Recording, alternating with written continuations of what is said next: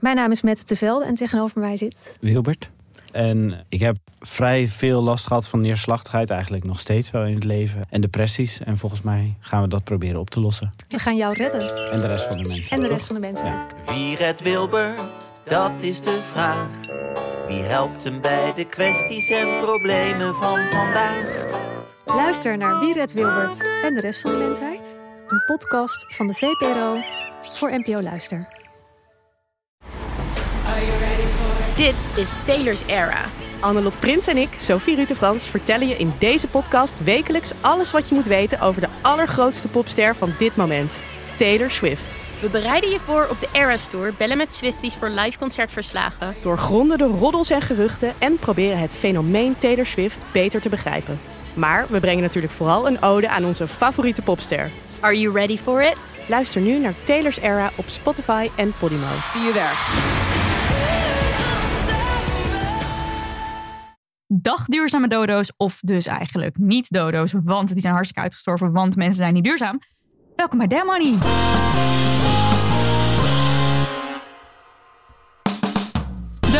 Podcast over shit waar je als vrouw van deze tijd mee moet dealen. Mijn naam is Nidia En ik ben Marilotte. en dit is aflevering 65. En deze aflevering staat ook wel bekend als de grote duurzaamheidsshow. Want bij ons aangeschoven is Marije van der Made, bekend van haar YouTube-kanaal Dit Gebeurt Er Als.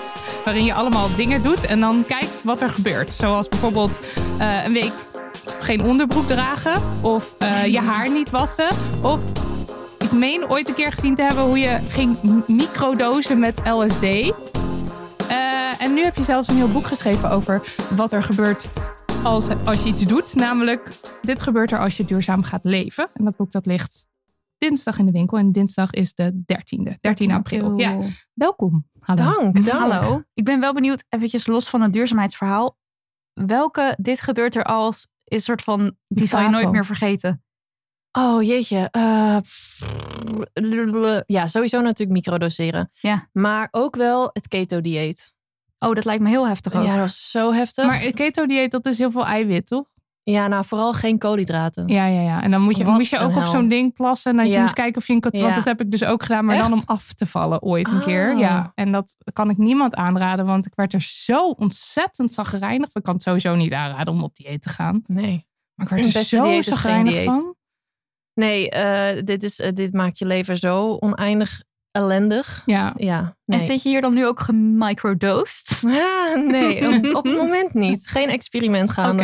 Hè, jammer. Maar ik heb nog wel wat voor je als je geïnteresseerd bent. Eh, ik denk dat die overslaan. Misschien Marilot? misschien, misschien. Ik ben niet uh, Misschien. onge- ongeïnteresseerd. Oké. Eerst Marilot. Ja.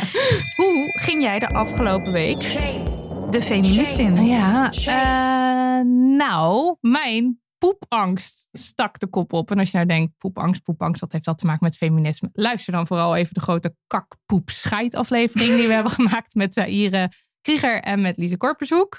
Ehm, maar ik dacht eigenlijk dat ik er een beetje wel van af was.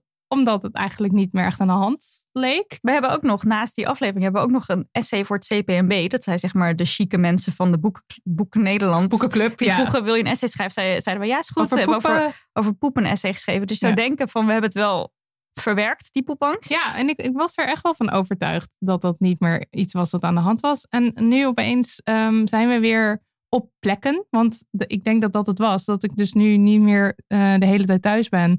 Maar we hebben nu een kantoor waar we heen kunnen.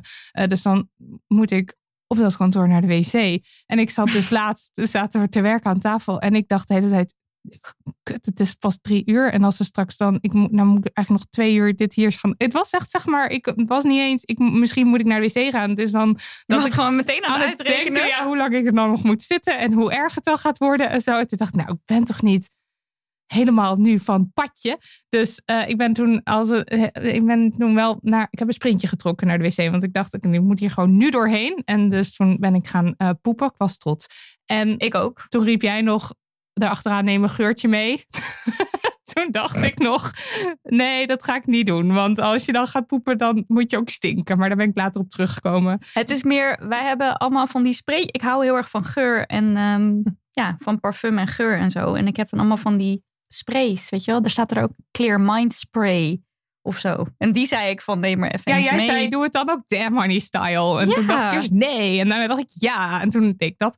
Eh, maar ik had, en ik had laatst weer, toen we op het station stonden. En toen vroeg jij, eh, wil je koffie? En toen dacht ik, nee, dat kan niet. Want we zijn straks daar. Dan en dan kan ik daar niet naar de wc. Dus dit is allemaal weer aan de hand. Nu ik, nu ik onderweg ben. Dat vond ik eh, opvallend. En vannacht was ik ook super onfeministisch in mijn droom.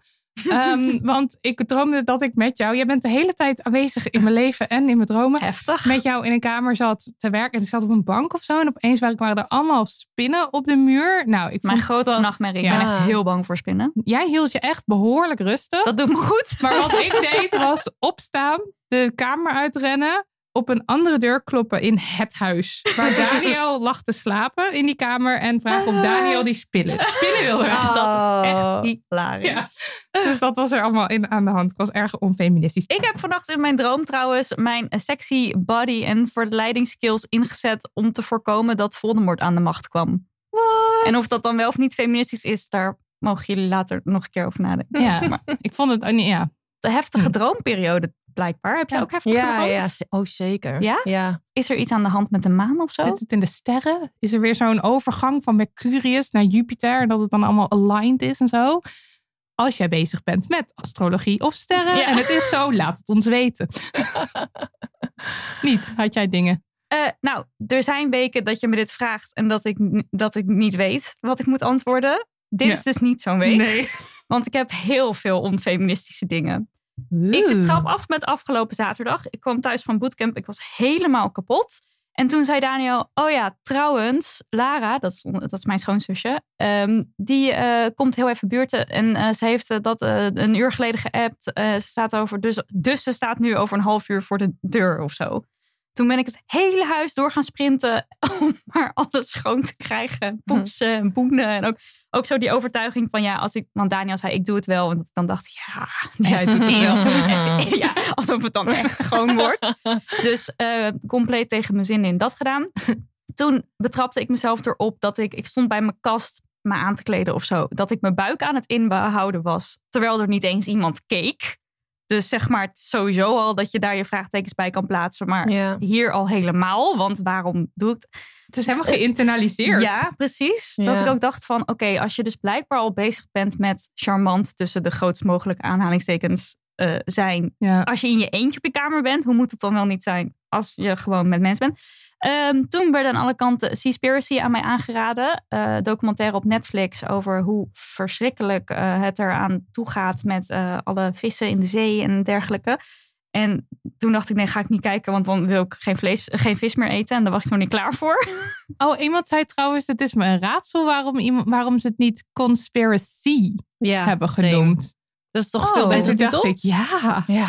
Zullen Ja. ze ongetwijfeld over na hebben gedacht. Maar dan gaan mensen het niet goed schrijven. Goed. Nou ja, goed, dat wilde ik dus niet kijken, want dan kan ik geen vis meer eten. Niet dat ik nou heel veel vis eet, maar ik kan, kan nog niet. je ben bent er er nog nog niet. Toen was ik een nieuwe podcast aan het luisteren, luisteren en toen ergerde ik me kapot aan een van de hosts, omdat haar stem super meisjesachtig was. En ik haar daarom dus al niet serieus nam. Dus niet vanwege de inhoud, maar puur en alleen om haar stem. Nidia, wie bent u? Echt heel erg. waar ben ik terecht gekomen? ja. En eh, de laatste is dat wij, eh Marilotte en ik, mochten een gastles geven op een basisschool. En die kids die vielen ongeveer van hun stoel toen ze hoorden dat ik eh 31 ben. Fun fact, ik ben 32. Ik was even vergeten dat ik 32 Dit is ben. de zoveelste keer dat ze dat Ik vergeet. vergeet het de hele tijd. Maar toen, Vergeet. ze- ja, nee, echt. echt ik vergeet het dus Ze zat de vorige keer echt heel erg zo aan ben mij te beweren. 31. Ik ben 31, ik word 32. En ik zei, nee hoor, je bent 32. Ik geloof was- het gewoon niet. Je was mij aan het, ik dacht, zij is me aan het mansplainen, maar het was gewoon daadwerkelijk, daadwerkelijk mijn leeftijd. En toen waren die, die kids zo dus van, eh, oh, je lijkt wel een puber. En toen zei ik van, nou, eh, je moest eens weten hoe oud Marilotte is. Die is 33. En toen zeiden ze, oh ja, nee, maar dat hadden we wel gezien. en toen voelde ik me daar dus echt heel goed over. Dat Ja. ze mij dan als de jonge blom zagen. En mijn minst feministische daarbij aangevuld is dat ik dus de hele dag het echt als een soort faal, nou eigenlijk nu nog steeds, als een soort faal beschouw dat ik nu een soort, nou, dat ik nu een mevrouw ben. Ik ben een mevrouw. Een oude. Een oude Oh. mevrouw ben ik nu. ja. Ja, echt niet leuk van die kids. Daar Ja. wil ik het even bij laten. Er zal misschien nog wel meer zijn. Ik weet niet wat het is. Misschien is het ook de, de sterren. daar kan ik het ook weer op gooien. Oh ja, Tuurlijk, Ja. tuurlijk. Maar Ja, Marije, Ja, nou, ik vind het grappig wat je net zei over dat buik inhouden. Want ehm, ik doe tegenwoordig de acteeropleiding. En ehm, dan ben je met stemles en zo ook veel bezig met eh, je buik en ademsteunen en bla bla bla. En dan moet je dus ook natuurlijk je buik voor ontspannen en zo. Nou, ik kan het gewoon bijna niet meer. Zo Zeg maar, aangeleerd. zo om ingebakken altijd. zit. Precies, zo ingebakken. Omdat, nou, ik vind het helemaal gewoon moeilijk. Ik moet echt helemaal ja, mijn best doen om mijn buik te ontspannen of zo. ja, maar het is slecht voor gewoon voor de, de, de, de alles. Alles, Voor je, voor ja. je, want we hebben niet ook van Ellen Laan ooit geleerd dat eh, dat aanspannen van al die spieren, inclusief je buikspieren, dat dat ook heel slecht is in bed. Was het, oh, dat kan wel. Ik heb alleen onthouden dat je bekkenbodemspieren de hele tijd aanspannen, dat dat niet goed is. Maar misschien ook wel. Nou ja, Ik denk- ja, ik Lijkt denk het me wel niet hoor. goed voor je om Nee. altijd zo dat. Nee, eh, het lijkt me, lijkt me beter als je ook af en toe kan ontspannen. Oké, Ja, dus dat eh, is nu een project. Ja. Ja, en ehm, ik zat natuurlijk even hierover na te denken alvast. En toen bedacht ik me eigenlijk gewoon best wel een classic one. Namelijk dat eh, het was een gesprek over, eh, het ging over motors. En het ging over een hele mooie motor. En toen zei ik iets van, ja, dan gaan de, de mannen die hem zien buiten, gaan hem wel echt mooi De vinden. mannen. Ja, ik dacht, nou... Daar ga je dan alweer. hè? Ja. Maar ik zat dus ook te denken over dat het natuurlijk ook weer met representatie te maken Tuurlijk, heeft. ja. Want toen zat ik dus te denken, ik ben heel erg een beelddenker. Bijvoorbeeld als ik, eh, weet ik veel, als ik een schrijver van een boek moet bedenken, dan, dan beeld ik de cover in mijn hoofd en dan zie ik de naam staan. En daarom weet ik dan weer wie de schrijver van een boek is. Mm. Dus in die zin, eh, je, we moeten dat gewoon zien. Ja, Ja. het is een beetje kip en ei verhaal of zo. Dat je de Ja. beelden ziet en dan denkt en dan leuk vindt. En dan, eh, en dan nou ja, hè, Ja. dat leg ik dit weer fantastisch. Je legt het altijd heel goed uit. Tijd voor Tijd voor post. Tijd voor post. Aan tijd voor een leuk bericht. Eerst eh, van Carmen. En die stuurde dit. Even een damn honey yes voor mezelf. Een tijdje geleden werd ik nageroepen slash bedreigd op straat, waarna ik de jas die ik toen aan had niet meer durfde te dragen. Daarom stuurde ik een berichtje in een Facebookgroep met alle meiden van mijn studievereniging met de vraag of er mensen waren die de jas wilden lenen voor een tijdje om er nieuwe herinneringen in op te bouwen. Het enige wat ze hoefden te doen was wat foto's of verhalen in de jas met me te delen, zodat ik een andere associatie met de jas kan opbouwen. Ik kreeg onwijs veel positieve reacties en er is een hele groep meiden die één voor één die jas voor een paar weken zullen lenen. Daarnaast werd ik gecontact door iemand die geïnspireerd werd om een fotoshoot te doen met een groep meiden die ook vervelende herinneringen hebben aan hun kleding.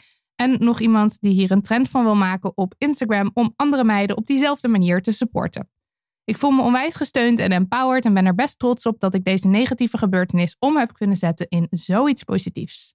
Super cool. Echt zo'n leuk idee. Ja. Heel leuk. Echt Echt enig. heel leuk. Kan, ik, kan, ik kan alleen maar roepen enig. Ja, maak er een trend van.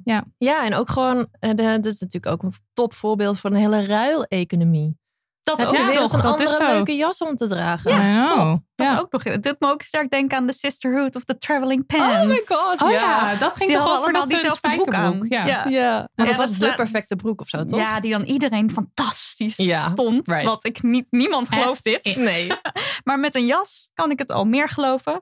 Eh, ja, nee, gewoon Erg heel leuk, goed, alles leuk, alles leuk, alles leuk. Behalve dat je bedreigd werd op straat, dat is kut. Dat is erg verschrikkelijk.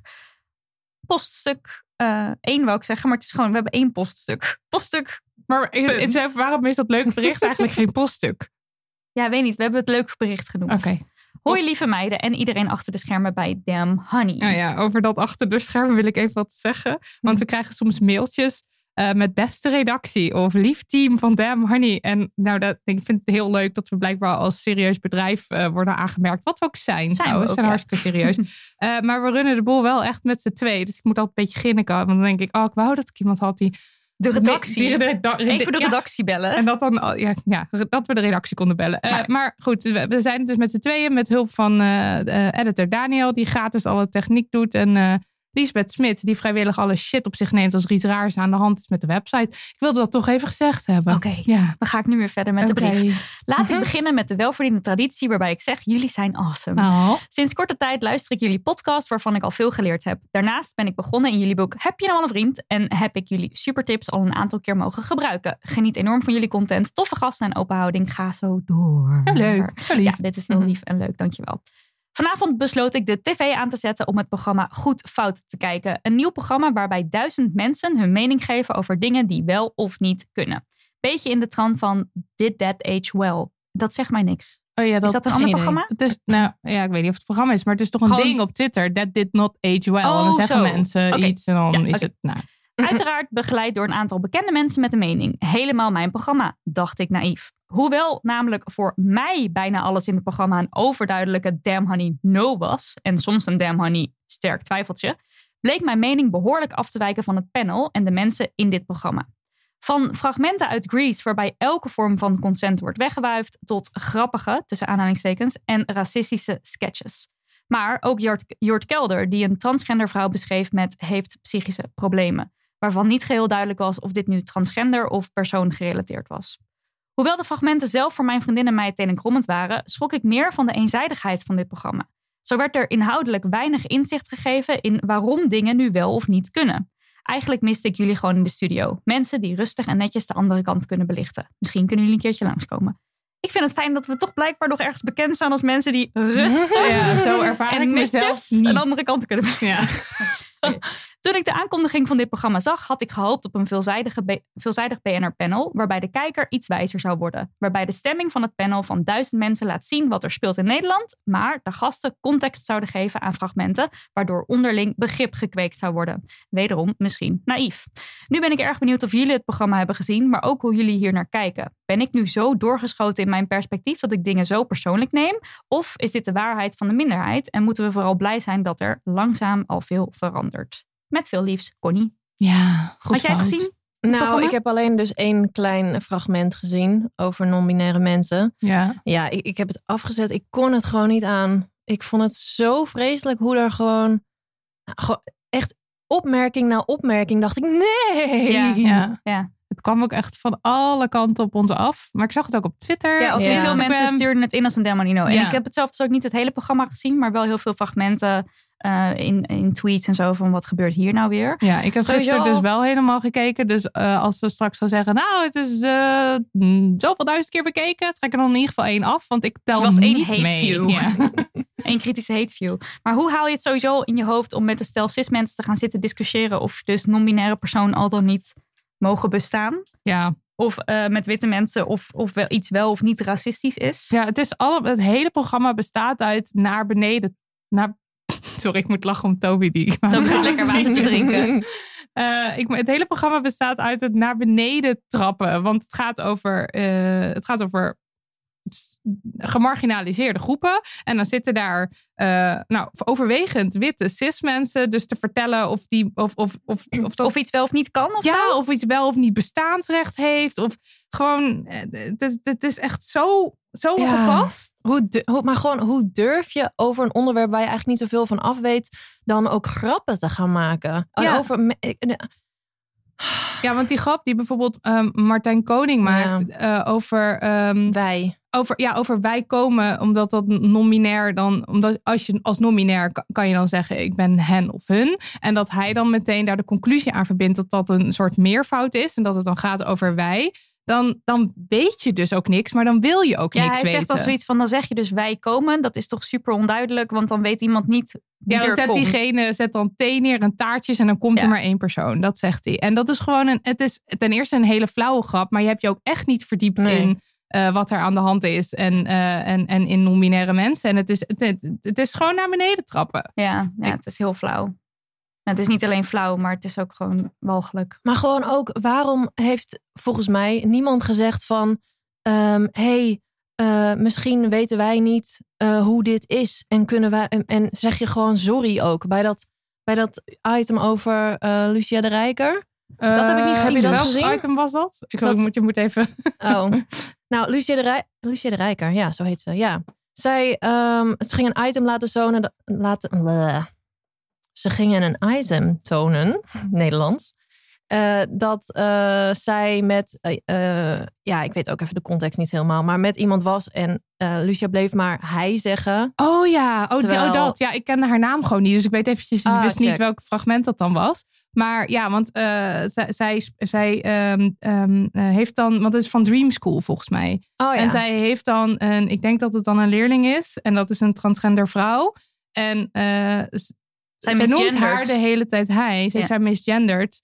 En dan is de vraag, kan dat... Kan, kan Oh, dat nog mensen. of zo. Terwijl er wordt zo de nadruk op gelegd, maar het, ja, het, het Nou, is gewoon ja. allemaal zijn het stukken waarvan ik denk dit is zo, want er zitten niet.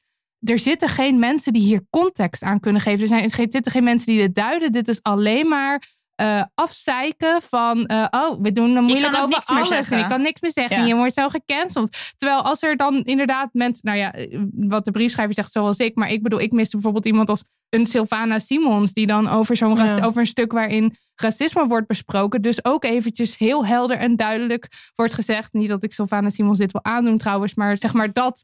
bedoel, dat er ook daaraan dus context gegeven kan worden... en Ja. uit kan leggen waarom iets dus kut is. Want blijkbaar vinden mensen dat dan dus niet. Maar je- dit is te eenzijdig. Het is veel te eenzijdig. Ja. Ik word er Ja. echt heel erg kwaad van. En ze doen... Ze, ehm, ze profileren het programma een beetje als een soort...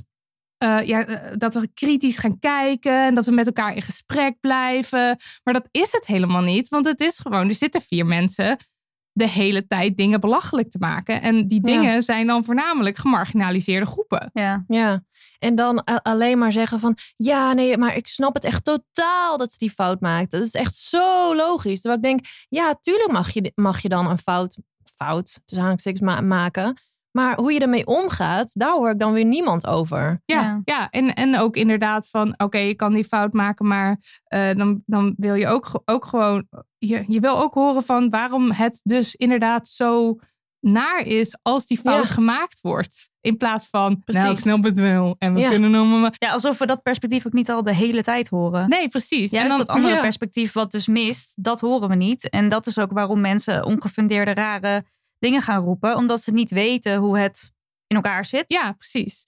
En- Daarom heb je iemand nodig die dat even in zijn programma van ons ja. belastinggeld lekker gaat uitleggen. In plaats van dat je het belachelijk gaat maken. Ja, en ik vind het ook echt, want op een gegeven moment kondigen ze dan mensen als Jort Kelder en, eh, en Martijn Koning aan als vers gecancelde mensen. En dan, wie, wie is hier nou echt gecanceld? Want deze Ja. mensen krijgen dus gewoon, omdat ze, omdat ze zogenaamd gecanceld zijn, krijgen ze onmiddellijk een Sorry, podium. maar het woord Precies. cancelen mogen we echt niet meer Ik ben ook gecanceld, mensen. Sinds, Nodig mij uit. eh, eh, Mark Rutte, die dus niet gecanceld werd nadat hij naar eer en geweten Ja. had gelogen. Wie wordt er nou echt gecanceld? Wat, Eh, wat bedoel je met cancelen? Wordt dat nu een selling point of zo misschien? Ja. Weet je wat dit programma gewoon is? Ja, ik weet het al. Nou, wat is het dan? Het is een... Tof sausje. Ja. Tof sausje. sausje. Wordt gewoon gedaan alsof het een soort kritische, interessante mensen bij elkaar brengen in een goed praatprogramma is. En dat is het helemaal niet. Nee, dat is het niet. En eh, daarmee sloes. Maar ja, het wordt ook gemaakt door Po, Pauw, POE, POW. POW. En dan, Pauw. dan weet je het eigenlijk wel. Toch?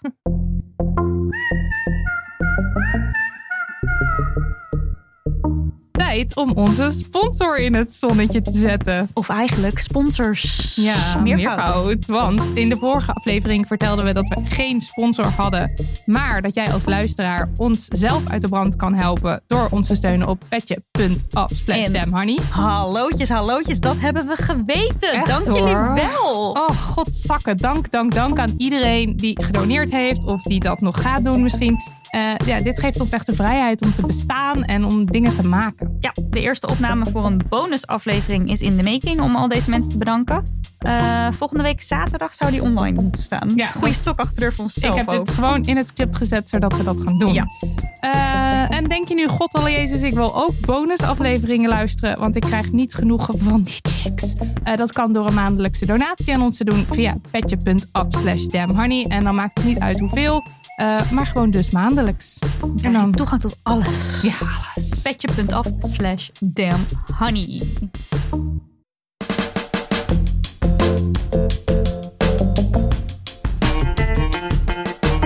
We moeten het even hebben over de shit waar je mee moet dealen als je duurzaam gaat leven. Want je krijgt nogal wat, wat over je heen als je besluit: ik ga beter voor de wereld zorgen. Een en al opmerkingen. Eh, want jij, Marije, je schreef er zelfs een heel boek over. Eigenlijk wat wij deden met, heb, met voor feminisme met Heb je nou al een vriend? Heb jij gedaan met eh, over duurzaamheid? Dat je een boek vol munitie en comeback schrijft, eh, zodat je daar gewoon een beetje zo Lekker erin kan gaan. Ja, zo, vuur. Dus hallo, fijn dat je daar even over komt praten vandaag. Ja, Wacht, leuk. ik wil eerst even een quiz met jou spelen, Oh, Marilotte. Oh, ja. uit Marije's boek. Dit is dus wel een spoiler als je het boek nog gaat kopen. Maar het is ook in de winkel. informatief. Het is ook informatief, ja. Maar als je, als je de quiz nog zelf wil spelen, dan moet je, moet je nu eventjes... Zet hem even, Uit. even klik hem even Ja, door. Eh, het is de Verspil je tijd met een quiz over verspilling. Quiz. Leuk. Komt-ie. Hoeveel water wordt er verspild als je een banaan weggooit? Genoeg om twee minuten te douchen? Genoeg om vier minuten te douchen? Genoeg om tien minuten te douchen? Genoeg om twaalf minuten te douchen? Als je een banaan weggooit. Ja, dus als je een banaan hebt gekocht en is je helemaal bruin geworden bijvoorbeeld. En dat je denkt, nou, of hij is geplet onder in je tas. Of eh, je komt er niet meer aan toe. Genoeg om, Ik tien, weet, ik, ik, omdat je denkt, ik laat Nidia struikelen over een bananenschil. ge- genoeg om 10 minuten te douchen. Oh, mag ik het antwoord geven? Ja, als je, als je, het Als je het gewoon weet. Eh, volgens mij is het twee minuten. Ja. Oh, Ja. Ik denk dan weer gelijk in extreme. Maar ik vind het even goed nog wel heftig. Ja, Zeg maar ook. één, één banaan. Niet een Dus tros. eigenlijk als je een tros weggooit, kan jij 10 Ja, minuten douchen. Ja, bijvoorbeeld. Ja. volle sessie douchen. Ja. Hoeveel dieren worden er jaarlijks gefokt en geslacht, maar uiteindelijk niet opgegeten? En dan beginnen we met 3,7 miljard, 140.000, 61 miljoen of 12 miljard. Ik ben het nu al vergeten, nog één keer. Ja, 3,7 miljard, Ja? 140.000, Ja? 61 miljoen of 12 miljard. Ik denk die eerste miljard. 3,7 miljard. Ja. Weet je dit? je opzoeken. hoofd? Ze is aan het scrollen, hoor je het. Het is de sound, Ja, sound ik heb effect. hem. 12 Ja, miljard, ik was jongens. er al bang voor. Oh nee, mensen. ik dacht dat kan dan niet, want dat is te extreem. Maar dat is dus 12 miljard 12 aan miljard. kilo, was dat het? Vlees? Nee, dieren. Dieren. 12 miljard dieren. dieren. Dus nog veel meer kilo. Oh nee. Het zijn er best wel veel. Niet opgegeten, hè? dus wel gefokt en geslacht. Eh, wat echt- wordt er naast voedsel? Er zijn vijf vragen. Wat wordt er naast voedsel nog meer verspild? Grond, water, arbeid, energie, aandacht. Aan RTL Boulevard. Sowieso, eh. Eh, grond? Ik weet niet, alles denk ik toch? ja, is het antwoord niet is het gewoon alle- alles? antwoord alles? Ja, Oh, het antwoord is alles. Ja, ik wou net zeggen. Ik, Ja. De bittere waarheid. Hoeveel van ons watergebruik zit in voedsel? 42% 21% 86% of 60% Dus van al het water wat je gebruikt, hoeveel daarvan zit in voedsel? Dus los van je drinkt een, een glaasje water uit de kraan. Of los van ik draai een wasje. 86 procent. Lekker. Hey, ding, ding, ding. eindelijk moest een keer gebeuren. Sorry, maar dat is zoveel. I know. Oké. 1% is kraanwater, 13% zit verborgen in spullen. Oh ja, want dat heb je ook nog. Dus dat telt eigenlijk ook als... Oh ja, want als je een, een spijkerbroek of zo... Of is telt een spijker... Ja. Ja. oh ja, dat is geen eten. Eh, Dat telt als spullen. eventjes nadenken of je spijkerbroek had of niet. Eh, nee, als je spijkerbroek, daar zit ook heel veel liters Ja. water in, toch? Ja. Terwijl je denkt dan misschien ook wel goed bezig. Ik douche even een minuutje minder. En dan heb je dus misschien niet door dat als je die banaan weggooit, dat je dan eigenlijk dat alweer zo... Het Nou, ding is het. Laatste vraag. Wat wordt er per jaar het meest verspild door Nederlandse huishoudens? Brood? Talent? Sowieso talent ook altijd. Zuivelproducten, vlees of groenten? Per jaar het meest Het meest. verspild. Wat verspillen jullie zelf het meest? Ik denk ik groente, want dat, dat koop ik denk de meeste huishoudens eigenlijk wel. Want dat, de, hm, brood leg je nog in de vriezer als je die hebt. Ja, ik ben daar slecht in. Oh ja, ik niet, want dat is automatisme nu. Lekker. Maar groentes, die ver, de, eh, ik, ik kan, daarom heb ik nu dus Hello Fresh, gaat reclame voor Hello Fresh. Eh, want de, dan verspil ik niks. Ja. Maar eh, mijn vriendin, Cato, die kan dus wel heel erg dan in de winkel en van alles meenemen. En dan is dat niet iets waar ik iets mee maak. Ja, precies. En dan ligt het daar. En, En jij? jij? Ja, ik denk dus ondertussen, ik denk dus brood. Want er is hier een bakker geopend waar ze heel lekker goed brood maken. En dat eet ik niet altijd helemaal op. Maar dat is dus, dat komt niet in sneetjes. En daarom vries ik het denk ik dus ook niet in. Want Mm. anders dan pak je nog je sneetjes en dan gooi je de rest in de vriezer. Maar met dat brood doe ik dat niet. Maar als ik dat brood heb, dan is het echt, daarom koop ik het dus ook niet altijd. Het is dus echt een project voor mij Om om het helemaal op te eten Ja. in twee dagen. ja, dat zou het bij mij dan ook meer moeten zijn. Ja, Ehm, ik denk dus dat het wel groente is. Is het groente? Nee, het is toch brood. ja, Ja. ik zie ook altijd heel veel brood hier overal liggen op, ja, op straat, zeg maar eh, langs het water en zo. Dat wordt dan aan de Oh ja? beestjes gevoerd. Maar dat is niet goed, want de Nee. ratten die worden daar vooral van gevoerd. En Geen mijn Toby, want die vindt dat helemaal fantastisch. Ehm, maar eh, ja, nee, brood, ja. Zo, eh, ook vanuit het idee, lekker vers. Ik koop morgen weer een nieuwe lekker vers en dan gooi je de rest weg. Ik, ik kan me niet met deze mensen identificeren. Oké. nee, ik ook niet, want je kan nog een tost tosti maken. Ja, dat Ja. is het vooral. Je Allemaal- moet eventjes of goede andere opties dingen. hebben om er iets mee te Of doen. een korstje voor op iets. Ja, precies. Ja. Ja, Een korstje een voor korstje iets. voor op iets. Nou, lekker gezegd. Dat was al een leuk begin. Marije, hoe is dit, hoe is dit onderwerp duurzaamheid in jouw leven gekomen? Ja, ik vind het altijd zo'n moeilijke vraag, omdat het natuurlijk super geleidelijk gaat. Ehm, maar ik denk dat ik, net als met veel mensen, is het begonnen met stoppen met vlees eten. En dat deed, ik- deed ik eigenlijk al als hele kleine Marije toen ik elf was, denk ik, tot mijn vijftiende of zestiende. En toen verwaterde dat weer, want ja, je wordt student en dan kroketten en, en dan kroketten. s'nachts. Ehm, maar ehm, eh, toen, eh, zes jaar terug denk ik, ehm, ben ik daar weer mee gestopt. En ja, daarna is het, eh, ja, ik, ik, ik kan gewoon heel slecht tegen onrecht. Dus als, je dan, als ik dat zo dan ruik, dan ga ik daar gewoon als een bloedhond op af. En er is zoveel onrecht in eh, een hele duurzaamheidstopic, dat ik denk, ehm, ja, ik weet niet, de- de- ik ging me daar gewoon in verdiepen. Sowieso ben je volgens mij iemand die zich echt ergens aan vastklauwt en dan alles daarover gaat weten en leren. Klopt dat? Deze, Eh, dit idee? Media ziet zichzelf gewoon heel erg terug. Ja, jawel, ja. Perfectionistisch en ook zo van ik wil dan echt alles weten over zoiets. Ja en nee, want ik ben ook wel heel erg ehm, jack of all trades, master of none. Oh ja. Ja zeg maar, ik weet best wel is- veel van heel veel dingen, maar Maar je kan er wel een heel boek over schrijven. Ja, ja, ja, maar Ja. goed, je, je hebt nu ook al die opmerkingen waarschijnlijk wel een keer gehoord. Dus die verzamel je dan. ja, precies. Ja. Ja, ik ben wel benieuwd welke opmerking uit het boek krijg je zelf het meest? Nou, ehm, ik denk toch wel, en ik, ik snap hem heel goed, laat ik dat voorop stellen. Ehm, maar die hoor ik echt het vaakst, dat mensen zeggen, oh nee, dit mag jij niet. En dat Mhm. vind ik altijd toch wel een beetje irritant, omdat het natuurlijk is, ik wil dit niet. Ja. Ik mag alles. Ja. Ik wil het niet. En dan is het bijvoorbeeld iemand eh, die heeft iets gekookt of zo. En Ja. die zet het dan neer en dan, oh ja, maar dit mag jij niet. Ja, precies, Mm. dat inderdaad. Of, of nou, het gaat op, op meer top- topics natuurlijk.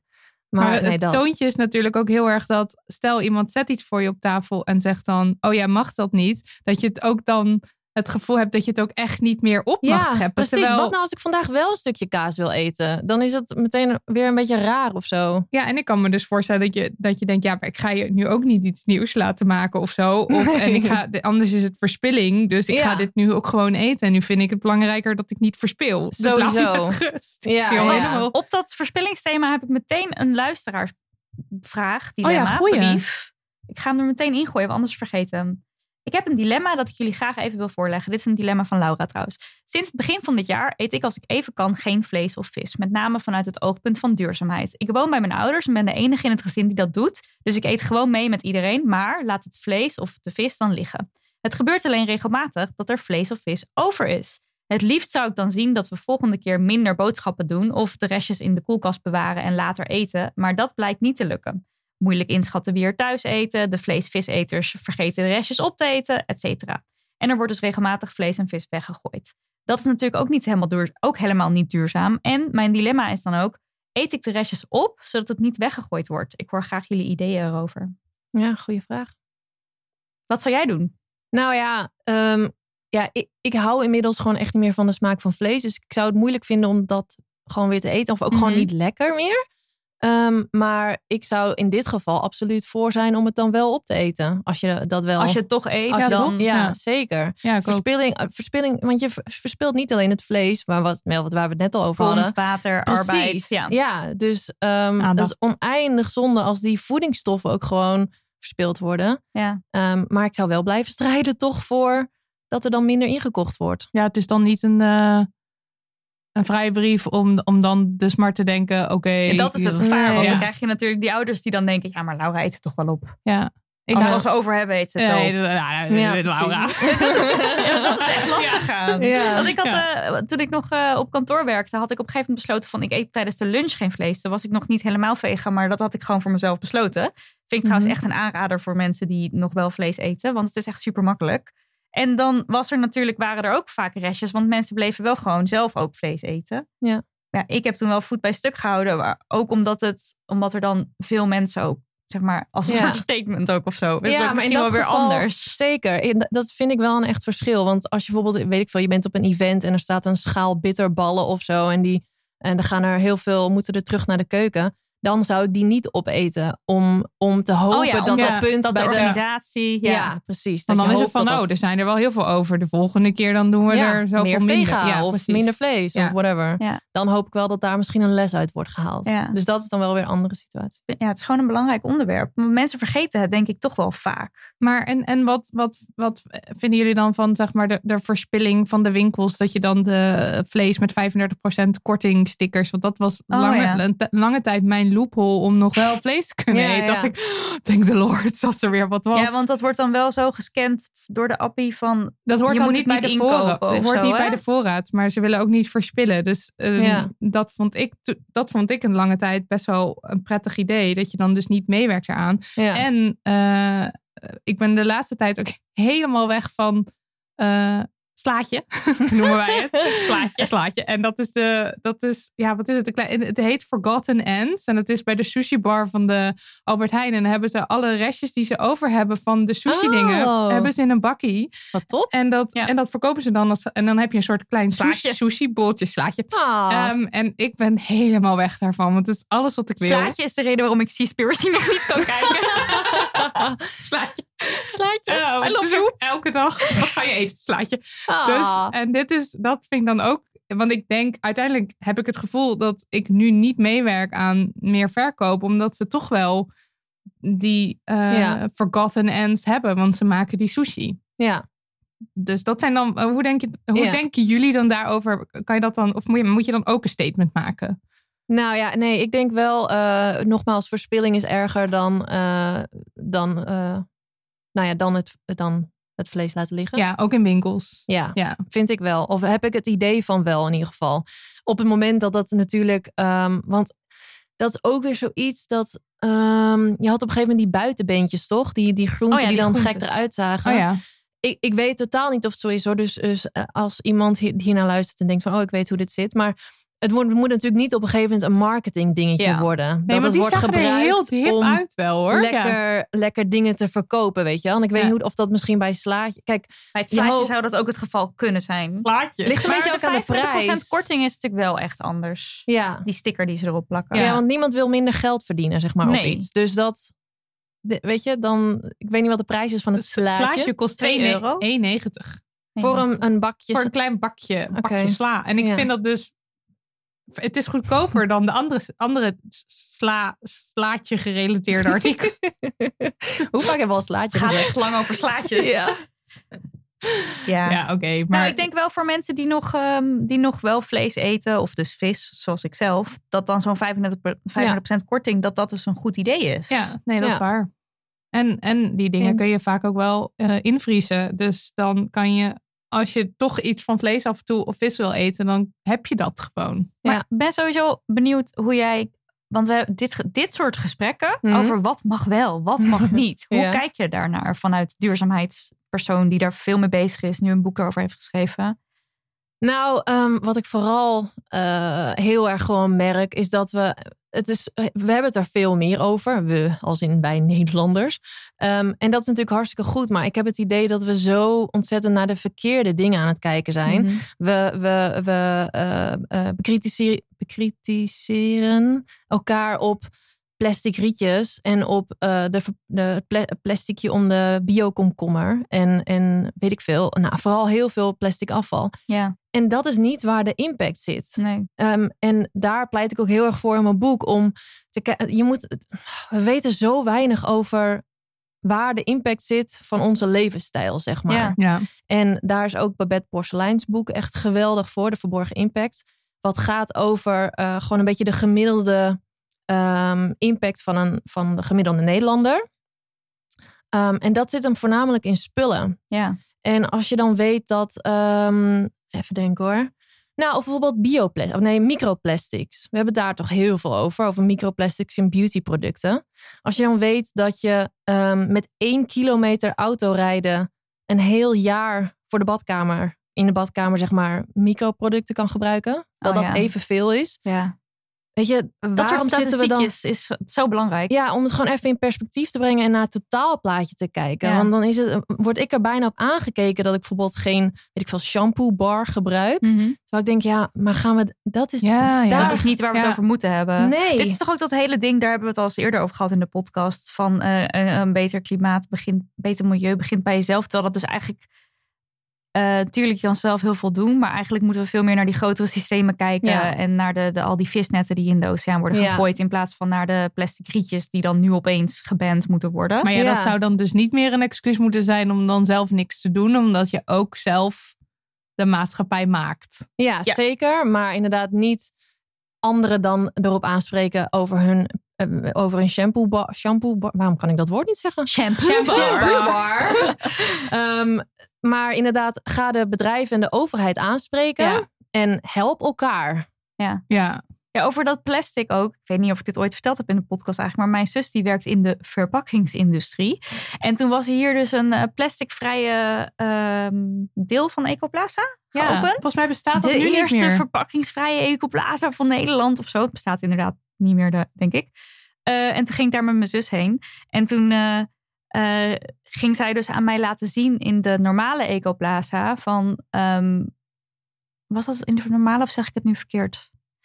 Ze hadden denk ik wel af en toe verpakkingen, maar die waren allemaal duurzaam of zo. Maar het, het ging- was allemaal biologisch plastic. Oh ja, En dat, oh was ja. het. Ja, Het en was dat- wel verpakt, maar het was biologisch plastic. En dan ging zij dus aan mij laten zien van... nou, hier heb je bijvoorbeeld deze super dure chocoladeverpakking. Er zijn allemaal verschillende soorten kleurstoffen voor gebruikt. Dit materiaal kan je weer, moet je daar scheiden. Dit materiaal eh, werkt eigenlijk helemaal niet, want dan moet je Ja. dan composteren. En in, eh, in Amsterdam kan je niet eh composteren, want wij hebben niet zo'n ophaaldienst. Ja. Ging ze dat helemaal zo aan me uitleggen. En dan zei ze, ja, eh, als je dus niet dat, eh, dat plasticje om die komkommer doet... gaat die komkommer sneller dood. En moet die weggegooid worden. Wat erger is, eigenlijk precies wat jij nu ook erger. zegt. En dat, dat zijn heel veel mensen die weten dat helemaal niet. Die denken Ja. gewoon, oh wat erg, plastic. Waarom Ja. moet er om elke paprika een plastic? Terwijl dat dus wel zo dus kan Nou ja, helpen. Het om- heeft heel erg een functie. Precies, en dat weet je dan dus niet als je niet in de verpakkingsindustrie zit. Eh, misschien moeten we Judith maar een keer uitnodigen. Ja, Ja. Ja. Maar, maar dit zijn ook allemaal dingen. eh, eh, hoe moet je het weten? Maar ja, mensen verdiepen zich er natuurlijk ook niet in. Want dan, dan leer je een ding. Bijvoorbeeld, ik heb ooit eens geleerd. Nou, eh, polyester kleding, als je die wast, dan Ja. komt er allemaal plastic in het milieu. Dus Ja. ik voel me elke keer nu slecht als ik mijn Polyester trui in de, in de was Ja. gooit. Terwijl eh, er moet ook gewoon gewassen worden, mensen. Ja. En, eh, en dit zijn wel dus bij mij vaak de kleren. Ik ben niet super fan, want dat stinkt ook heel snel. Maar eh, dit zijn wel de kleren die soms het mooist blijven of die ik Mhm. het langst draag. En dan is, zijn dat, dan is dat toch in de long run is dat beter dan wanneer je iets draagt wat gewoon kapot gewassen wordt of helemaal vervaagt en wat je niet meer wil dragen. Ja. Dus dan leer je iets en dan ga je daar zo gelijk allemaal conclusies aan verbinden, terwijl het misschien dus helemaal niet klopt. Ja. Of Nou, dat, dat, niet in verhouding staat. Ja, precies. Nou, en dat, dat zie je echt zo vaak. En ik vind het gewoon zo zonde dat we dan inderdaad, wat jij nu zegt, dat je dan elke keer eigenlijk schuldig daarover voelt. Dat is toch gewoon, dat slokt energie op die je veel beter in iets anders kan steken. Ehm, want inderdaad, eh, ja, wederom, het is gewoon zo belangrijk om naar het totaalplaatje te kijken. En te kijken naar ehm, wat koop ik de volgende keer. En eh, Ja. hoe was ik op mijn best? Zodat ik mijn kleding inderdaad het langst behoud. Want dat heeft zoveel meer impact dan, nou ja, je rot voelen over dat ene wasje. Ja, of het weggooien of niet Ja. dragen. Of, Ja, eh, ja, precies. precies. Ja. Laten we eventjes naar een shit-opmerking kijken. Want we hadden er een paar uitgelicht die we wel interessant of leuk of iets vonden. Als je geen vlees eet, mag je ook niet vliegen. Ja. Ja. Ja, top. Ja, dit, ik maak me hier zelf ook wel schuldig aan, aan dit soort gedachten. Ik zou hem denk ik niet snel tegen iemand zeggen. Ik ben echt een rotwijf best hoor. In, mijn- in, in mijn hoofd. Hè? Ik zal het ook niet zeggen, Mhm. want ik weet heel goed dat iedereen zijn eigen proces doorgaat. Maar dat wij dan zo lekker eh, zitten te roddelen onderling. Zo Oh, van, dat- nou, en die is vliegen, maar die gaat wel in het vliegtuig. eh, Die Ja. stapt wel vijf keer in het jaar eh, naar Bali. Ja, Dat. zo zijn we wel. En Ja. ik denk dat veel mensen. Tuurlijk. zijn. Ja, maar dat is super menselijk. Dat is het ook gewoon. Je, ja, het is gewoon super menselijk. Alleen, ja, moeten er wel een beetje mee minderen misschien. Ja, misschien wel. Ja. En wat je heel erg merkt is dat ehm, je, het is heel erg moral envy. Mm. Dus als in, ehm, dat juist op mensen die be- het beter proberen te doen of een beetje beter hun best doen op bepaalde vlakken, daar wordt altijd zo'n vergrootglas op gelegd. Dat weet ik veel, als iemand, weet ik veel, altijd een, een goed doel steunt of zo. En dan één keer niet helpt met de benefietavond. ehm, dat hij dan meteen. Ja, precies. Terwijl, eh, oh, wederom ook, kijk weer even naar het totaalplaatje of zo. Weet je, altijd als mensen het een beetje beter te worden. En, en, maar dat is ook weer heel menselijk. Want mensen willen zich gewoon ook beter voelen over zichzelf. Daar komt het uiteindelijk weer vandaan. Ja, je projecteert dat gedrag natuurlijk. En dan denk je, oh, ik doe het zelf niet goed. En dan ga je, dan ga Ja. je dat, dat komt eruit in een snauw. Ja, dan is het fijn dat de ander dan ook niet goed is. Want dan ben je, of of dat de ander niet goed is. Want dan is dat weer, wacht. Nu lul ik mezelf krom. Nou, je wil eigenlijk iemand een beetje pakken op iets, zodat je jezelf niet schuldig hoeft te voelen over je eigen Ja. afschuwelijke rotgedrag. Ja. Ja. Over je slaatje wat je maar zit te eten. Ja. En je andere vis. Slaat je. Ja. Ehm, en eh, wat wilde ik? Oh ja, er staat zo'n eh, quote ook in dat hoofdstuk. We beoordelen onszelf op onze intenties, terwijl we anderen beoordelen op hun gedrag en acties. Ja. En ook daar zit weer heel erg in dat je ook gewoon, je weet eigenlijk niks. Ik bedoel, Nee. je, je, leert, je leert je dingetje over polyester en verbindt er allemaal conclusies aan, maar je weet heel veel niet. En net zoals je dus bij andere mensen, je weet van jezelf wat je denkt en wat je eh, intenties zijn in je gedrag. En nou, je hebt ook hard gewerkt, dus je mag die pizza met kip wel. En je bent ook een, een jaar niet eh, op vakantie geweest. Precies, dus je hebt mag al het nu lang wel een niet keer. gevlogen. En dat staat gelijk aan 58 minuten douchen. Dus dan kan dat. En dan, en dan, weet, dan bereken je dat allemaal voor jezelf. Die loopholes. Maar dat doen andere mensen natuurlijk ook. Alleen jij ziet niet hoe andere mensen dat doen. Dus je weet niet waar ze Ja. zitten in hun proces. Precies, ja, dat is het. Maar eigenlijk zou het ook niet uit moeten maken. Nee. Nee, nee. Laten we er gewoon ervan uitgaan dat iedereen een beetje zijn best doet. Zeg maar gewoon. En wat nou als je iemand hebt in je omgeving waarvan je echt obviously weet dat hij niet zijn best doet? Die elke dag iets Want- bestelt Want ergens, zeg maar... bij een fast fashion bedrijf. Want het is natuurlijk aan de ene kant heel verschrikkelijk dat mensen de hele tijd ehm, elkaar de maat nemen, zeg je dan geloof ik. Of dat ze Ja. vingertje wijzen en zo. Mhm. Aan de andere kant helpt het vingertje wijzen bij mij wel heel goed. Omdat ik dus altijd heel erg bezig ben met wat andere mensen van me vinden. Mhm. En daardoor ik wel mijn gedrag ook ga aanpassen. Ja, werkt dat wel echt? Bij mij wel, ja. Ja, maar er zit, iets, eh, er zit een verschil. ehm, zeg maar, schaamte aan zich stelt, zet je niet in beweging. Maar als je ervan bewust bent hoe het zit en waarom, ja. dan kan het inderdaad wel helpen. Oh ja, ja, ja. Want het dus is het zal natuurlijk- nooit alleen de schaamte zijn, maar het zou ook gewoon alle kennis zijn die ik onge- ondertussen heb opge. ja, want Nee. je bent je er bewust van. Dus je weet ook wel dat het misschien niet helemaal, dat het niet de bedoeling was. Of Het dat is het ook iets- niet echt schaamte, want ik vind, het, eh, vind vliegschaamte ook een slecht woord. Ik vind vliegschuldgevoel dus veel beter woord. Ja, en ik, maar ik denk dus als iemand jou daarop wijst, is het alleen maar bevestiging van wat je zelf al vond. Ja, dat En je eigenlijk klopt. denkt van, oh ja, ik heb die principes misschien eigenlijk wel. Klopt. Misschien moet ik maar ernaar het is gaan wel handig leven. om iemand te hebben die een beetje zo je in de gaten houdt. Maar ik ga daar weer van stijgen. Ja, voor jou zou het niet werken. Nee, ik word daar heel boos van. En dan ga ik in een soort. En dan ga ik alles doen. Godverdomme. Maar ik snap heel goed dat je zegt, iemand zegt, ehm, nou, ik ga lekker op vakantie. Daar, daar schrijf je hier ook, ook over in je boek. Mhm. Ik ga lekker op vakantie naar een bestemming met het vliegtuig. Ehm, en dan is jouw tip van zeg het niet, zeg er niet meteen wat van. Maar misschien Ja. kan je later er dan nog een keer wat over zeggen. Maar hoe zou je dat dan aanpakken? Nou ja, eh, wat, dit gebeurt ook bijvoorbeeld heel vaak met vlees eten. Dat Mhm. we dan mensen gaan aanspreken op vlees of het over vlees gaan hebben als ze net een biefstukje... Terwijl aan- ze het aan het eten zijn. Precies, Ja. terwijl ze het aan het eten zijn. Ja, en dat is gewoon, gewoon, gewoon niet handig. Omdat je dan letterlijk... Je, je creëert gewoon afstand. Want je zegt, jij bent slecht en ik ben fout. Of, Ja. eh, en ik ben goed. Eh, ja. Zei ik het nou goed? Jij Ja, ja. ik ben goed. Ja, ja, ja. precies. Dus wat je gewoon altijd in eerste instantie wil, is verbinding maken. En dat je gewoon, ga eerst die ander eens begrijpen waarom die bepaalde keuzes maakt. En daarna kun je wel een open gesprek hebben als diegene daarvoor open staat. Mhm.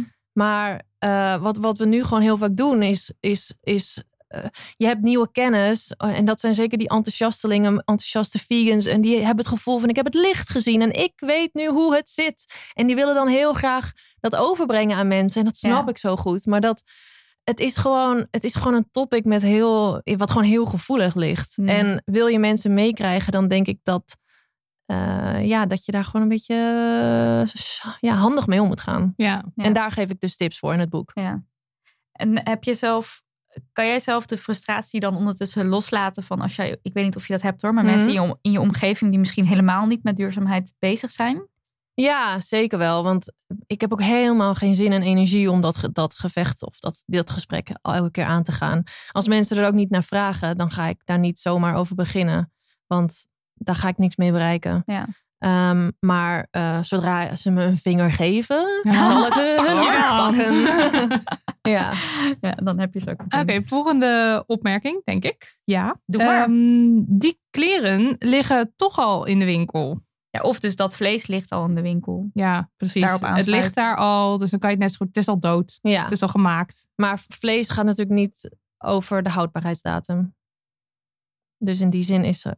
Jullie kijken me Hoe allebei. bedoel je Hè? dat? Ja. Oh, oh, ik, zeg, ik zeg vlees, Kleren. ik bedoel kleding. Oh ja, ja, ja, ja, ja. ja. Huh? Jullie keken me echt aan. Vlees gaat niet over de houdbaarheid. Nee, kleren. Die worden natuurlijk niet, niet goed. Dus daar, daar zit Maar- geen 35% ja, maar de kortingsticker op. trends gaan natuurlijk Ja. wel. En dan wordt het ook gewoon vernietigd. Ja, dat is waar. En je hebt toch Ja. ook, Sale. ook sale en zo. Maar dat is, dat is anders dan met... eh, dat is niet om verspilling tegen te gaan. Want sale, daar, Nee. dat is natuurlijk ook gewoon een verdienmodel. Ja, dat hebben we het ook Precies. geleerd van Amy toen. Ja, Ja. dat gaat ook gewoon... Dus daar- kopen in de sale is niet hetzelfde als een 35% sticker vlees Nee. kopen. Nee. Nee, vind ik niet. Ehm, maar oké, iemand zegt eh, tegen jou, ja, die kleren liggen toch wel in de winkel.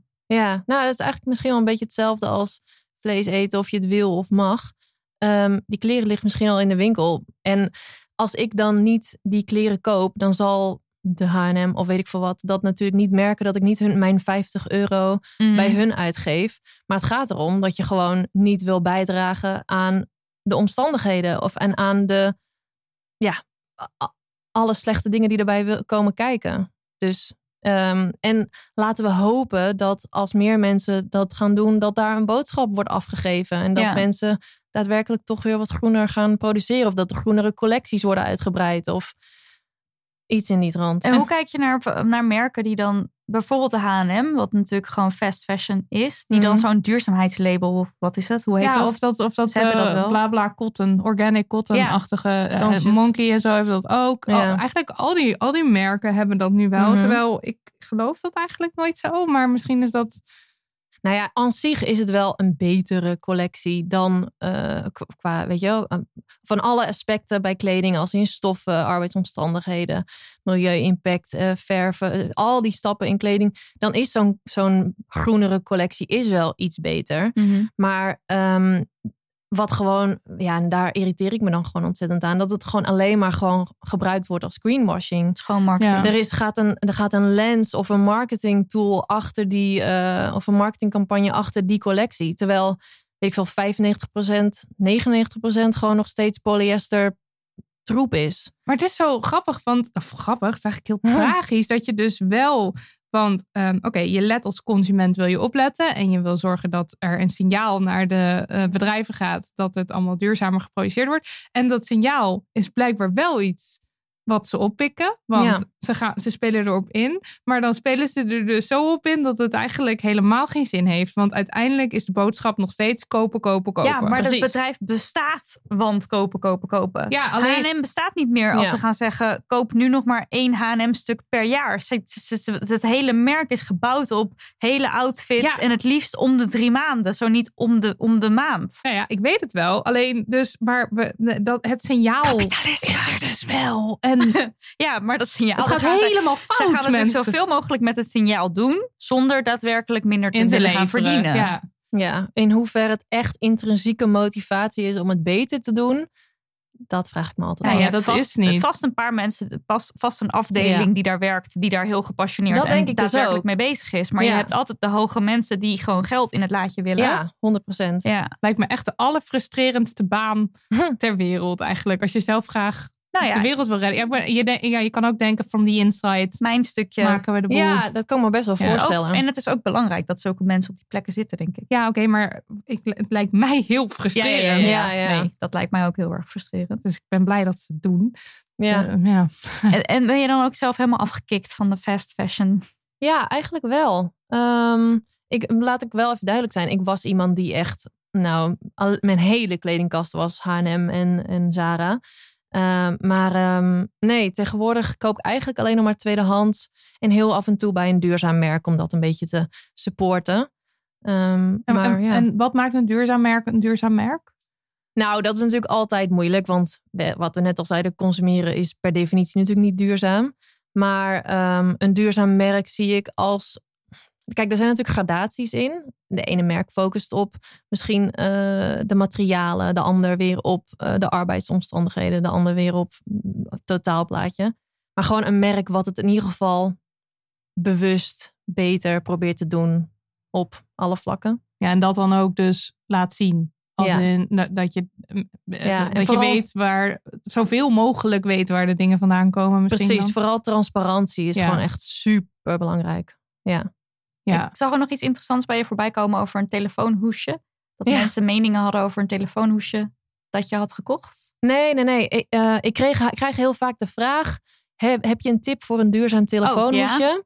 En toen zei ik van ja, nee, ik heb gewoon geen tip. Want eh, het meest duurzame telefoonhoesje is eentje eh, die jouw telefoon heel houdt. Ja, Dat precies. is het meest duurzaam. Ja. Dat of het nou van petfles of zo is gemaakt. Dat is allemaal hartstikke leuk.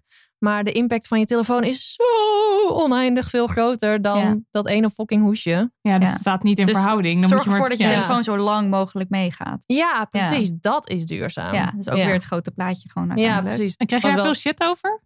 Was, Eh, wat was de al- algemene reactie? Nou, vooral de grap dat mensen dan alsnog allemaal tips gaan sturen met dit hoesje is van eh bananenschillen gemaakt. Super duurzaam.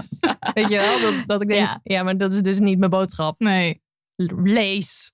Ja. Maar ja, goed. Maar, je, je, ja. Maar ook wel ik van, snap oh, het dus ook als consument of zo, dat je dan toch wel die keus, die duurzame keus wil maken of zo. Ja, maar Net als met zo'n allemaal... wegwerp koffiebeker die je dan koopt. En dat Ja. je denkt van, dan wil ik echt een goede kopen. Ja, Terwijl- het is allemaal zo goed bedoeld, Ja. maar, maar dat is ook weer de invloed van media en zo. En, en eh, die toch altijd weer op aankopen sturen. En weet je, net als dat plastic mes, me- metalen rietje.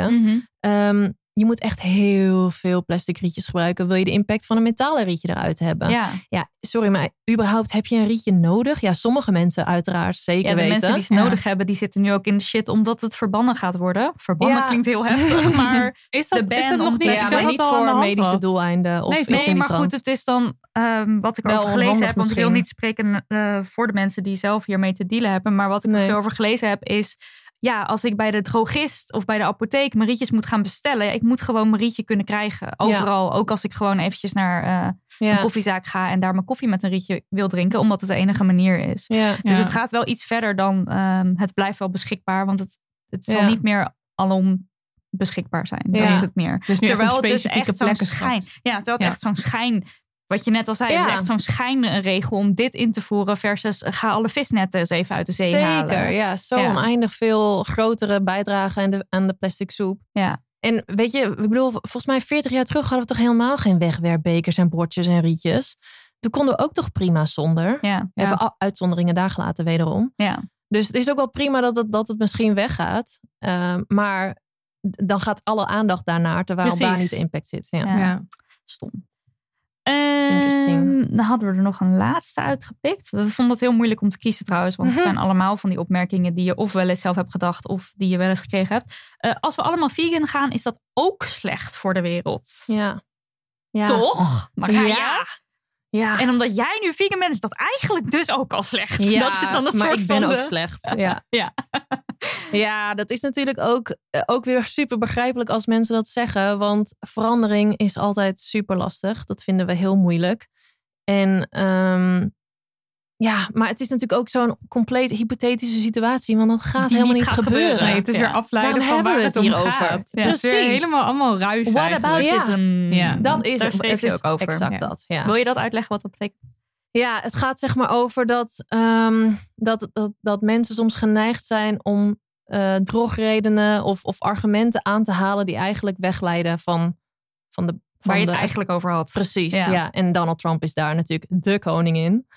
Ja. Trouwens, lang al niks over Donald Trump gehoord. Nee, prettig. Ja, wat een heerlijkheid. Ja. Maar soms denk ik toch ook wel eens, wat doet hij? Wat zou die doen? Die staat te Golfen? golfen.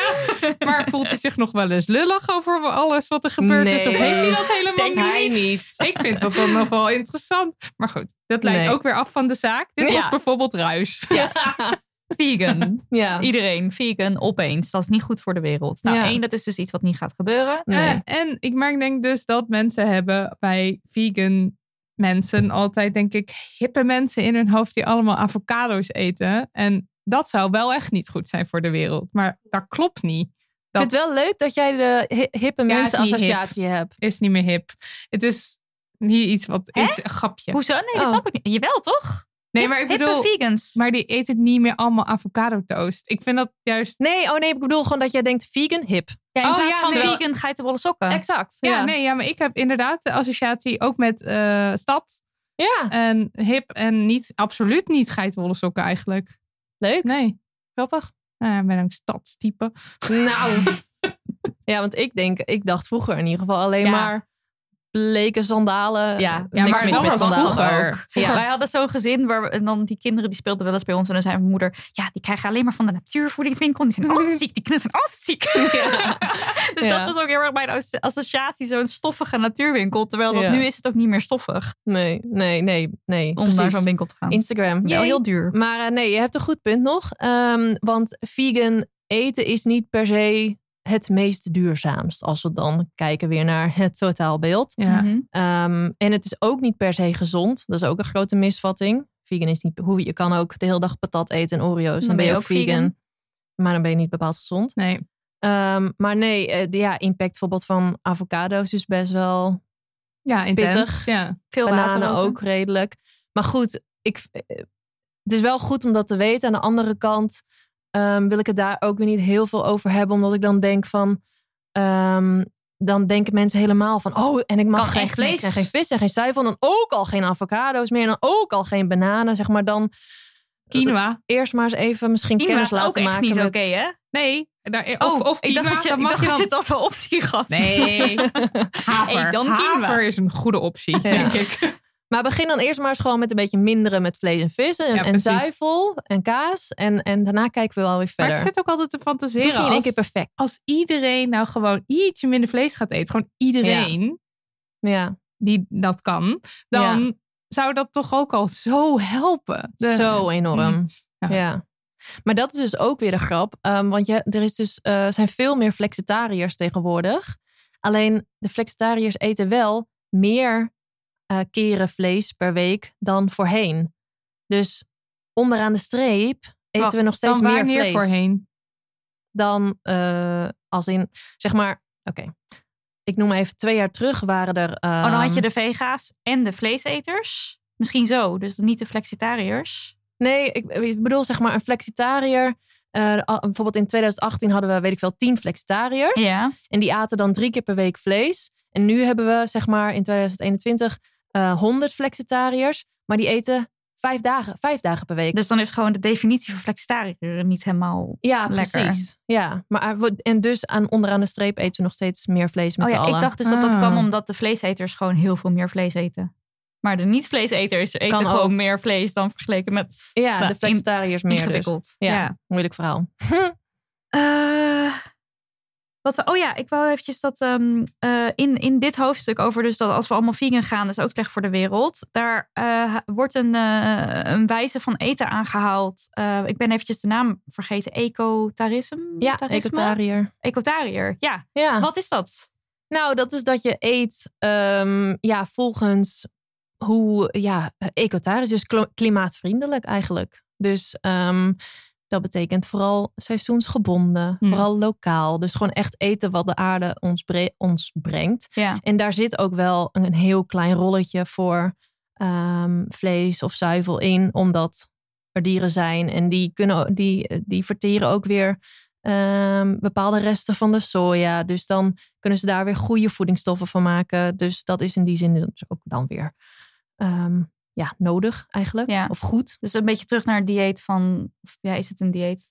Van Eet- vroeger. eh, ja, precies. Ja, het dieet vroeger- van de toekomst is eigenlijk het dieet van vroeger. Ja, Maar het is Ja. dus het dieet waarin we nog niet de hele tijd all over the world van alles aan het verschepen waren. Precies. Ja. Eigenlijk zouden we gewoon hier in Amsterdam lekker een tuin moeten gaan maken waar je alles haalt. Lijkt me heel leuk. maar dat soort dingen Ja, bestaan natuurlijk bestaat wel. natuurlijk wel. Ja, maar dat het gewoon standaard is. Dat Ja. je naar de tuin gaat als je je boodschap gaat doen. Elke Amsterdammer gaat dan naar de tuin.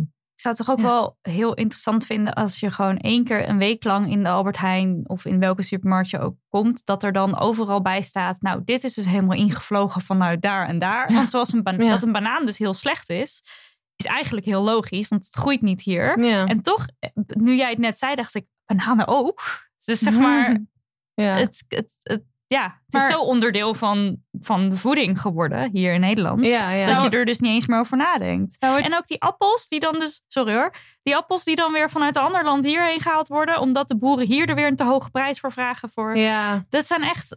Ja, oh. het is ook, maar het is ook oneindig moeilijk hoor. Want ook met bijvoorbeeld Ja. tomaten, dan denk je, oh, die, maar die verbouwen we gewoon in Nederland. Maar ja, soms Komen is ze uit het weer. Argentinië of zo, toch? Weet Ja, ik, nou ja, soms als je dus tomaten uit Spanje hebt, zijn ze eigenlijk weer klimaatvriendelijker dan in Nederland. Omdat ze dan in Oh, Nederland in de dus wel. kassen zitten. Oh, en in. Spanje gewoon op het land. Dus dat is ook weer. Maar dat- Hoe je- weten mensen? nou, dat snap ik. Dat is super lastig. Ja. Maar ja, zon, kijk, ik denk dat zonder tomaten zou ik het wel echt lastig vinden, bijvoorbeeld.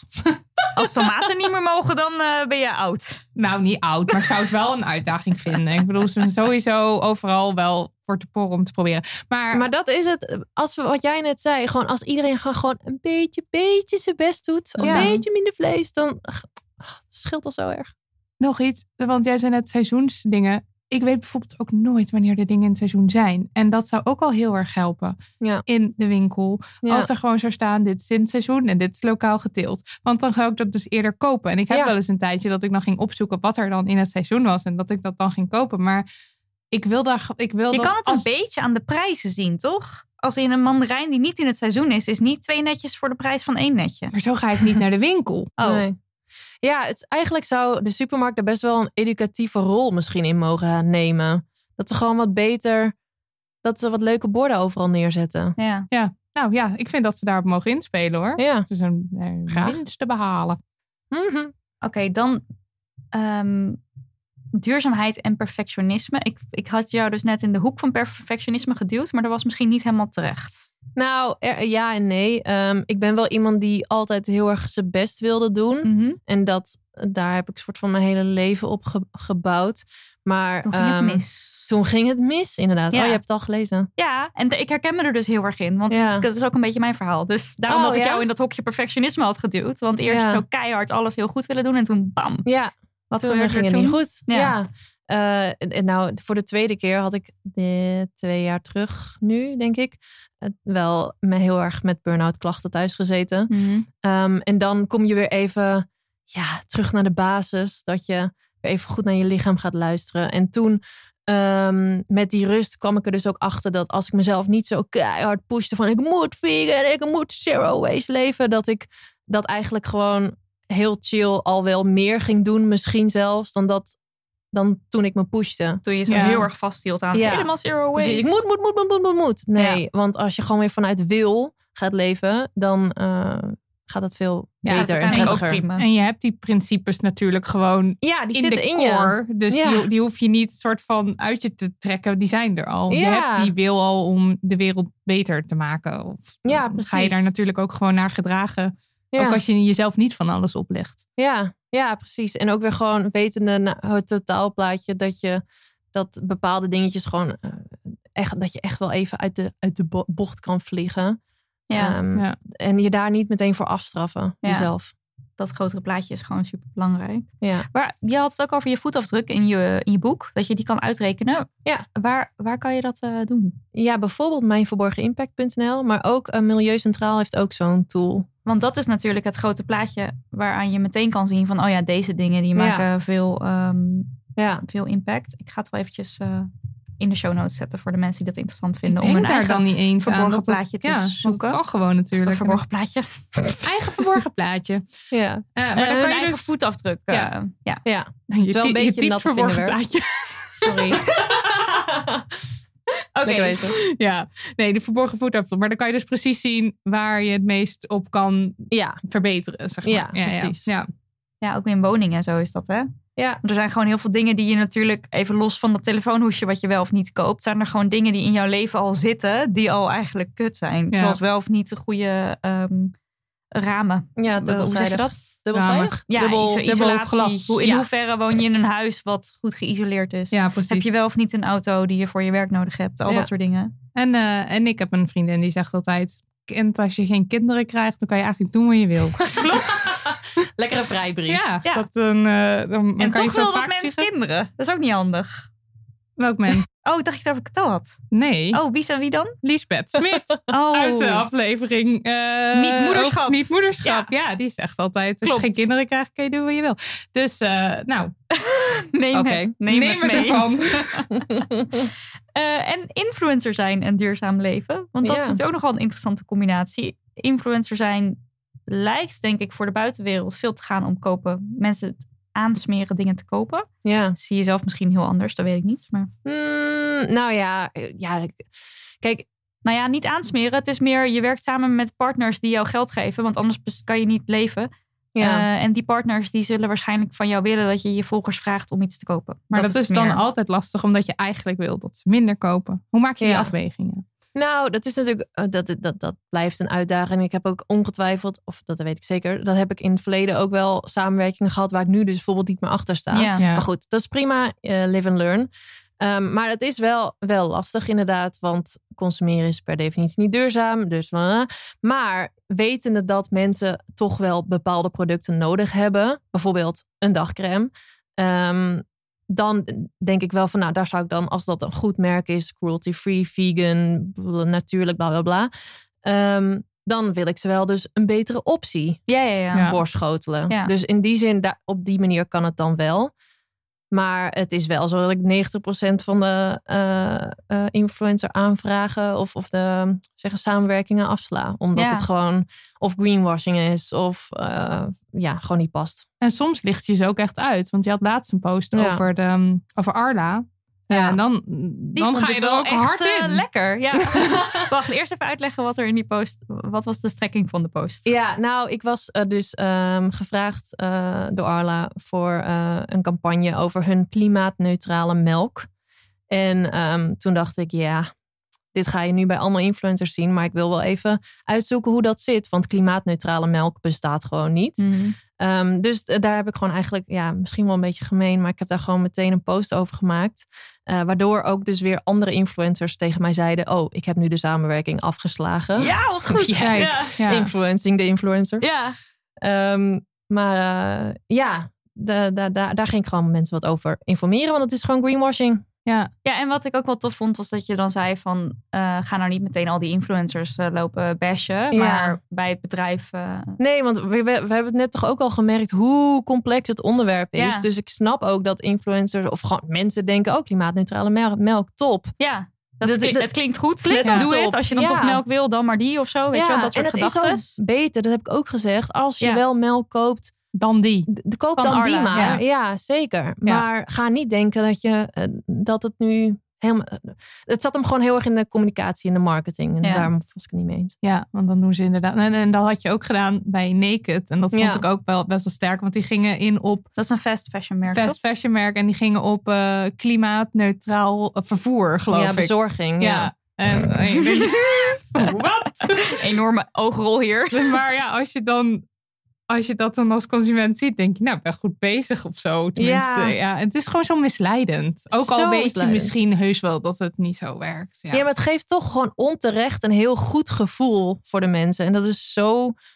Ik snap het, maar het, het klopt zo niet. Want die impact van die bezorging is misschien een halve procent van Ja. de spullen die je dan. besteld. koopt. Ja. Ja. Ja. Ja. Tegelijkertijd, heel- wij lopen er zelf ook tegenaan. Is het gewoon lastig, adverteerders en een goede wereld. Dat is Ja. niet altijd even makkelijk te Ja, dus het Te is verbinden. echt heel erg kijken bij bij, wat ja, vind ik oké? wat vind ik belangrijk? Kan ik dit verantwoorden voor mezelf? Is de, ga, Ja. Zit ik nu ergens onderuit te komen of me onderuit te lullen? Of sta ik er echt achter? En dat je Ja. dan, dan dus zo de afweging maakt. Ja. Nou, en je hebt natuurlijk ook wel. Ik heb ook best wel wat inf- influencer klussen gedaan op, ehm, op, op eh, boodschappen Maatschappelijk, bijvoorbeeld. ja, ja, ja. Ja. ik heb bijvoorbeeld een video gemaakt. Oh, dan ging ik een week als iemand met diabetes leven. Ja. Om dat eh, een beetje daar een kijkje in te geven.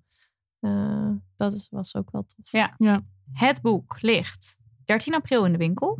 Je kan hem nog net pre-orderen als je deze aflevering luistert op de dag dat hij online komt. Namelijk zaterdag 10 april. Heb ik dat goed uitgerekend? Goed, ja, Ja. want het is nu, ja. En anders dan ligt hij dus in de winkel. En, eh, En het heet Dit gebeurt er als je duurzaam gaat leven. ja, en wat ik ook tof vond, is dat je ook schreef van... het gaat me er niet om dat dit boek nu als een malle gaat verkopen. Maar eh, geef het door. ehm, zorg Ja. gewoon dat de boodschap bij mensen terechtkomt. Ja. Dus, Ja. ehm, Geef het vooral aan al je, al je vrienden. En eh, iedereen die het moet lezen. Ja, Ja, zodat je lekker de munitie hebt en een beetje power.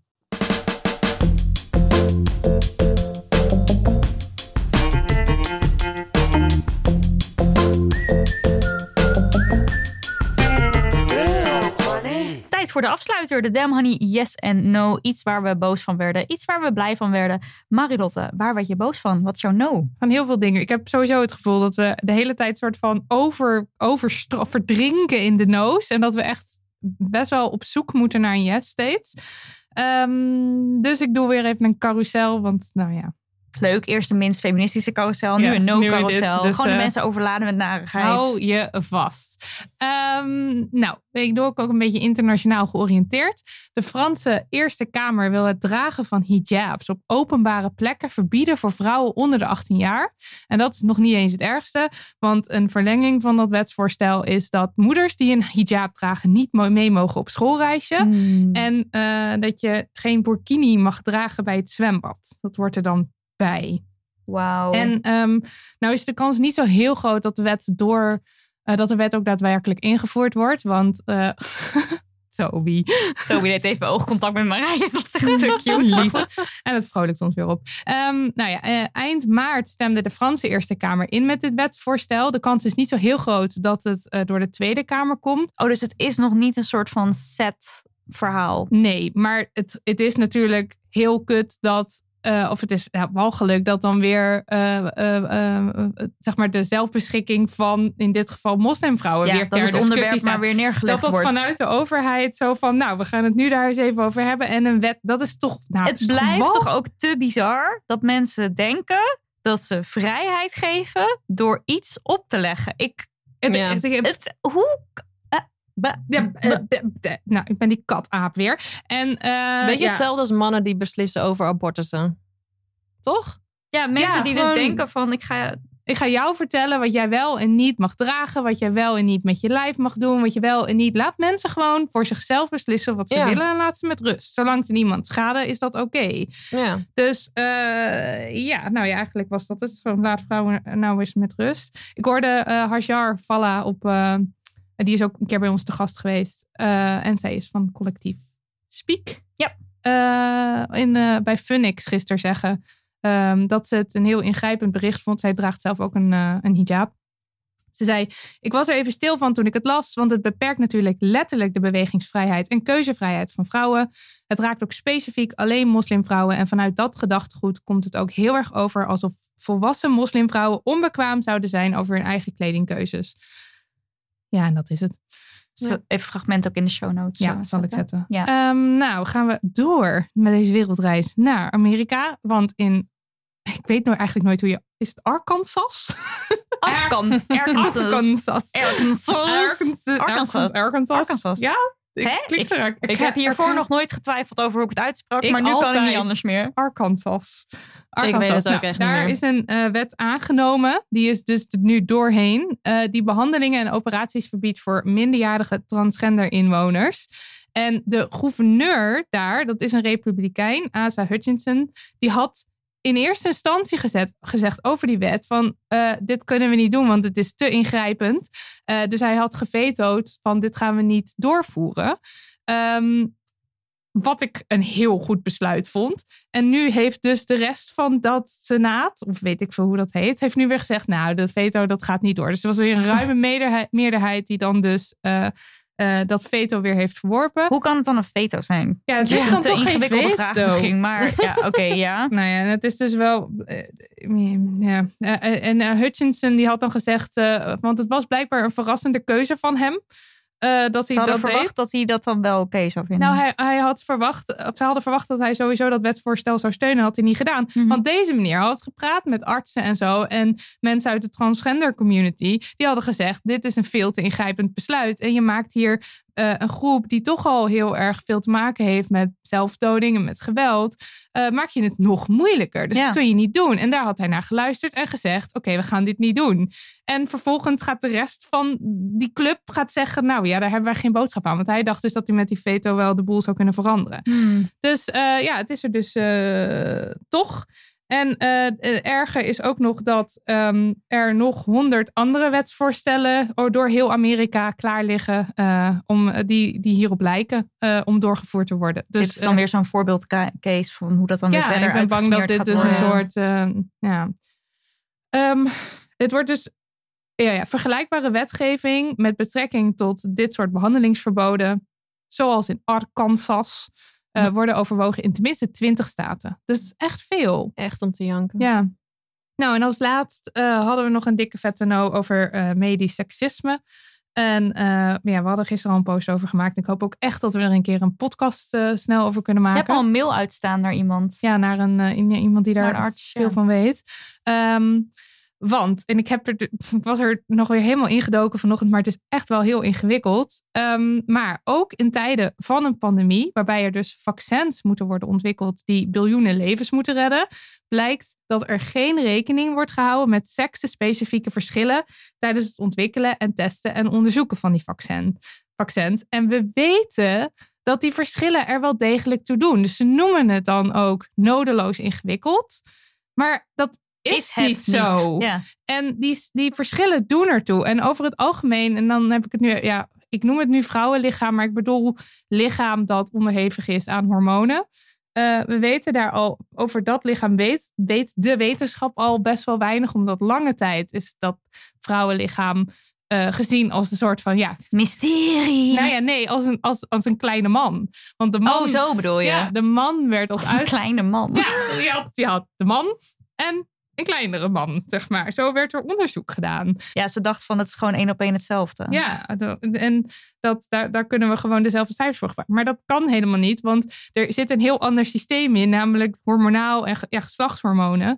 En ook bijvoorbeeld um, het COVID-virus uh, COVID grijpt blijkbaar in op receptoren die weer ook met die geslachtshormonen van alles doen. Ja. Dus het heeft echt duidelijk, dat hele virus heeft een ander effect op uh, op mannen- en vrouwenlijven. En de vaccins daarom dus ook. Dus het is heel belangrijk eigenlijk om daar naar te kijken. En dat Ja. is dus nu gewoon niet gebeurd. En het erge nu is dat er de bijwerkingen die van die vaccins worden gemeld, worden overwegend uh, doorleefd door vrouwen. Die worden gemeld door vrouwen. Want je hebt nu dat um, zeldzame, uh, de zeldzame bijwerking van AstraZeneca, trombose. Nou, dat is een auto-immuunreactie. Dus je immuunsysteem uh, reageert te heftig. Nou, dat, is dus, dat komt omdat het een vrouwenlijf is, wat Mhm. daar dus te heftig op reageert. En ook de allergische reacties die er waren, waardoor mensen dus nu een kwartier moeten zitten, dat is ook door, uh, uh, ook door je immuunsysteem, die dus te heftig reageert, of die heftiger reageert. En dat is omdat een vrouwenlijf, een hormonenlijf, laten we het hormonenlijf noemen, Mm. heftiger reageert. Uh, het auto-immuunsysteem reageert heftiger. Hmm. Nou, zijn dus allemaal verschillen. En in 2010 had de, de World Health Organization zelfs gezegd: mensen, Neem het mee. neem het mee. We hebben, er staat zelfs beval. Dus als in, Ah. het was een bevel van de WHO om het mee te nemen in Mm. ontwikkeling. Maar dan is er dus een pandemie. En dan denken, denken ze allemaal, oh ja, laat maar, dat is te ingewikkeld. Noodloos ingewikkeld. We gaan nu gewoon ontwikkelen. Dus nou ja, nu zitten we met de gebakken peren. Ehm, ja, dat was mijn carousel. Lees onzichtbare vrouwen over dit onderwerp. Oh ja, echt Nog hoor. Maar dat is alleen als je, als je er energie ervoor hebt, want het is ook ellende. Gewoon één boekwerk vol met hoe de wereld is ingericht op mannen. Ja. Ik weet ook gewoon echt niet wat ik moet zeggen. Ik, Je wordt gewoon overladen Ja, je zit gewoon een beetje Mag je zo. naar huis. Ja. Ja. ik neem het allemaal op en uh, straks ga ik huilen. Ja. Mag. Ik heb nog wel een yes. Ik weet niet of ik je kan verblijden hiermee. Ehm, mijn yes, het is wel al een yes, maar het kan dus een nog grotere yes worden met hulp van onze luisteraars. Dus let goed op. Het zit zo, de NPO, eh, NPO 3 specifiek, die organiseert de 3-lab of 3-lab serie, serie contest. Ik weet niet of ik het nou heel erg English of Nederlands. De 3-lab serie contest organiseren ze. Mooi gezegd. En eh, yes. in die contest maken vijf pilots van series kans om echt ontwikkeld te worden tot een volledige dramaserie. En eh, die zijn allemaal gemaakt door jonge makers van eigen bodem, deze pilots. En de pilot die ik ga noemen, die deze week is verschenen, die is al hier al een keer getipt nog voordat hij bestond. Maar nu bestaat hij dus wel echt. En dat is de pilot van Self-Made Man. Dat Ja. is mijn yes. Zo leuk. En Self-Made Man is een coming-of-age webserie over de zoektocht naar genderidentiteit en identiteit van zich. Eh, en de serie is een eerlijk en realistisch portret van het, jonge, van het leven van een jonge transman. Nou, dat is natuurlijk al heel erg geweldig, want representatie. Ja, fantastisch. En ik hoorde dus ook dat, eh, want het gaat over een transitie. En dat de transitie van de hoofdpersoon in de serie. Mason in de, in de serie, ja. Ja, meest in de serie gelijk loopt aan de transitie van ja, de echte Matthew persoon. Schwartz. Ja, Oh, Matthew. Schwartz. de acteur. De acteur. Ja, dus Mooi. dat is, en dat is ook voor het eerst in een serie dat dat aan de hand is. Was dat niet bij Anne Plus ook? Het hoort daar ook bij daar, Anne Plus. liep ook een, daar liep ook een transitie Ja. in. En eh, die acteur, ik heb zijn naam niet op, op mijn Nee, flip ik ook niet. van Zonneveld. Ja. Flip Zonneveld, ja. Maar nog iets, geloof ik. Oh, dit is Nou, ge- heel... Wacht, wacht. Gevlaaflipt op Instagram in ieder Ja, geval. maar zoek eventjes zijn volledige naam op. Want hij is dus de regisseur van deze serie. En Hmm. eh, de co-creator, dat is dan eh, Matthew Schwartz, die dus ook de hoofdrol speelt. Dus dat is al... Flip Zonne Zuiderland. Ja, ik wist dat er nog, dat er nog een soort, dat het een soort drieachtige namen waren.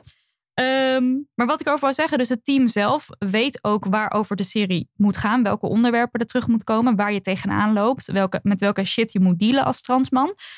Maar in de serie gaat het niet, zeg maar, ehm, eh, de, medische transitie, die, die normaal gesproken, die je vaak terugziet als het gaat over trans mensen in de media, is niet een onderwerp. Het gaat ook niet per se over hoe de sa- samenleving eh, eh, afkeer uit. Of Ah, niet, niet, Ja. daar gaat het niet over, maar het, het neemt het wel mee tegelijkertijd. Dus je ziet bijvoorbeeld in de eerste aflevering eh, dat Mason eh, tegenover een nieuw huisgenootje komt staan. En dat dat huisgenootje dan allerlei ongepaste dingen gaat zeggen. Dus het Ja. is niet dat je dat niet ziet, maar het is niet. Je ziet ook gewoon Mason die een tussenjaar heeft en gaat verhuizen en een, een leven gaat opbouwen. En net als met Anne Plus eigenlijk. Ja, want daar is iemand, eh, daar gaat het over een lesbische, over een lesbisch meisje, maar het is niet. Eh, oh, alle- ze moet uit de kast Nee, komen. of leven. maar daar Het gaat om het haar- niet over. Het draait Ja. niet om haar gayness, maar het is wel zo dat ze de shit waarmee ze moet dealen niet schuwen. Het is niet zo Ja. dat ze dat uit de weg gaan en net doen alsof dat niet aan de hand is. Ja.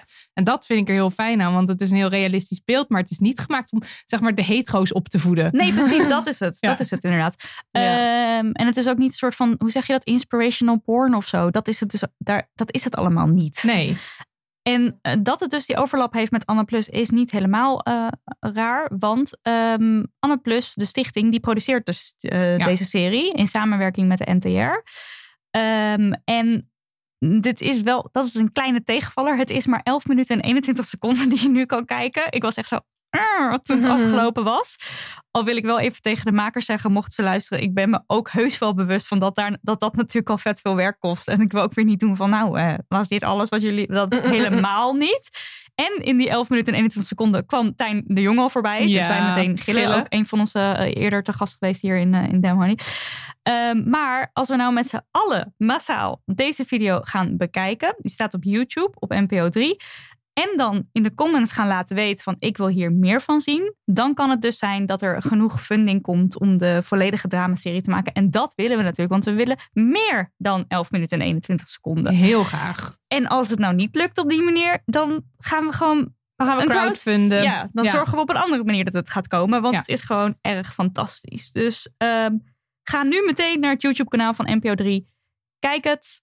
En kijk het dan nog een keer, want hoe meer views, hoe beter. En laat een comment Ja. achter. Like en subscribe Yes. en zo. Like en subscribe. Ja. Nee, met dat YouTube-talent moeten jullie wat gaan doen. Oh ja, I don't know. we, eh, nee, wil het niet. Dit was aflevering 65. Dankjewel Marije. Bedankt voor de uitnodiging.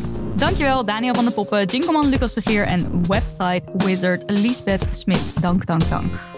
En lieve luisteraar, ook dank dat jij bestaat en deze rollercoaster aan emoties elke twee weken met ons weer doormaakt. Wil je ons iets laten weten? Dat kan. Stuur post naar info.damhoney.nl. En geld kun je kwijt op petje.af slash damnhoney. Geef gul, geef maandelijks. Of geef niet per se gul, maar geef in ieder geval maandelijks. Want dan kun je genieten van bonus content. Maar dit alles hoeft natuurlijk allemaal niet. Want zelf weten. Altijd zelf weten. Dag. Doei. Doei.